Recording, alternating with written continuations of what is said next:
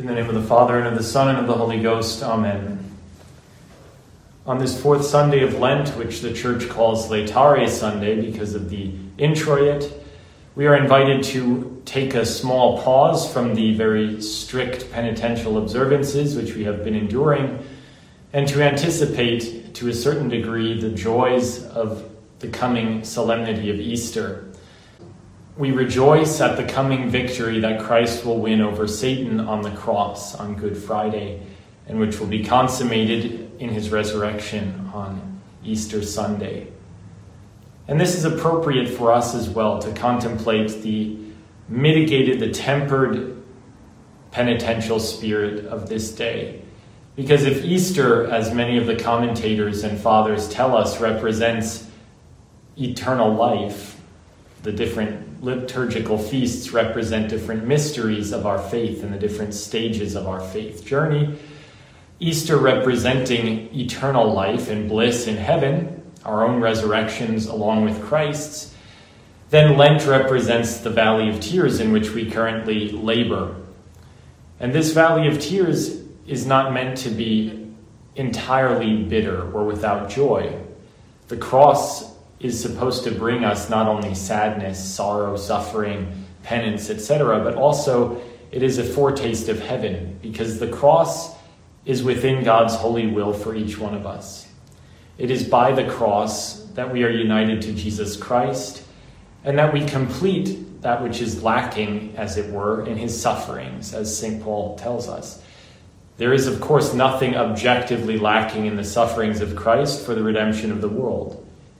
His sacrifice on the cross of his own life is superabundant in procuring for us all the graces we need for our sanctification and our salvation. Nevertheless, Christ wills to unite us to himself and to confer on us a certain causality, a certain participation in the work of our redemptions. He, in his great goodness to us, elevates our humble little acts of offering and suffering when they're united to his own and confers on them a very great dignity in order to make them effective at bringing us to eternal life. St. Augustine tells us, He who created you without you will not redeem you without your cooperation. For this reason, in each Mass, the priest is commanded to mingle a small quantity of water with the wine in the chalice before the consecration. If a priest were to have a chalice with only water and pronounce the sacred words of transubstantiation over it, that water would not become the blood of Christ, because water of itself is not the proper matter for the sacrifice of the Mass. Wine is required.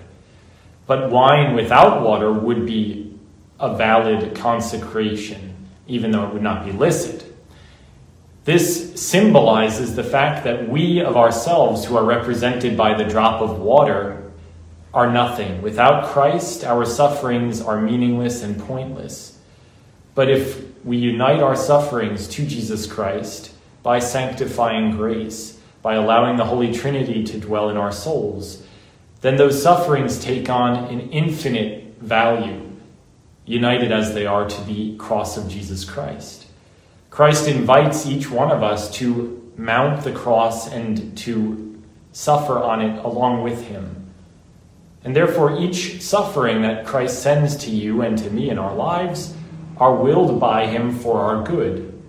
There is a lot of potential spiritual energy and power within the difficulties which can sometimes seem unbearable in this life but if we offer them up, then they tr- are transformed and they transform us.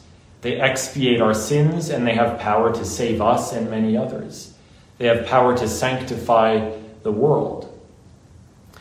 Even the great sufferings that the church is enduring today, both from within and without, are transformed by this power of the cross. The cross with Jesus upon it transforms the misery and the darkness and the evil of this world and turns them into something redemptive and valuable in God's sight. The holy sacrifice of the Mass is a reenacting of the very sacrifice of Jesus Christ on Calvary. Upon this altar, each time a priest offers Mass, the blood of Jesus Christ is mystically separated from his body, even though they are forever united in heaven. Insofar as the priest is able, he separates the two by the power of the words of transubstantiation. We should think about this as we head towards the most holy time of the year, this coming Passion Tide, when the church will go into a period of mourning for the loss of her Savior.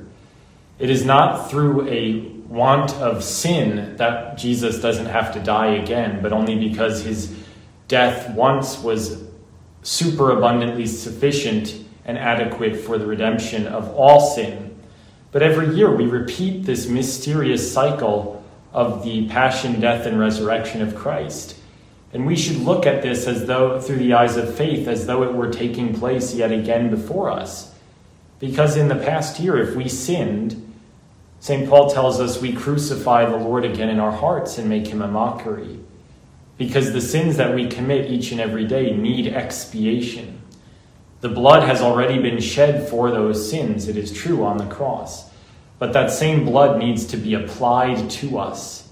And it is applied in the holy sacrifice of the altar when we receive Holy Communion. It is applied in the holy sacrament of penance when we confess our sins with true contrition.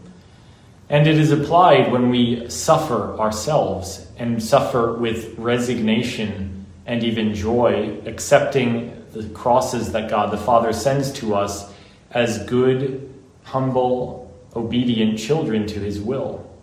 Christ gives us the example of this. He longed for the hour of his passion. He longed, he has a bapt- he said, I have a baptism with which to be baptized, and how I am straitened until it is accomplished. He said, with desiring, I have desired to eat this Pasch with you before I suffer. He wished to accomplish the mission that God the Father had given to him, and he wished for that with an ardent and earnest longing. This is hard for us to understand.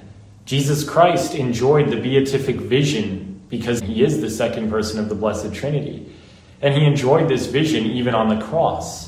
He enjoyed the bliss of beholding the face of God himself.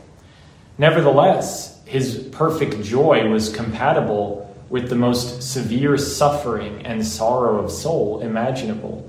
And he endured that for your salvation and mine. So as we suffer our little crosses to participate in his big cross, let us remember to try to do so in a spirit of holy joy, of holy serenity, according to the example and pattern that Christ himself gives us. As he took up and embraced his cross willingly, we should also take up and embrace our crosses and sufferings willingly each and every day, knowing that they are perfectly calibrated by God the Father for our betterment, for our salvation.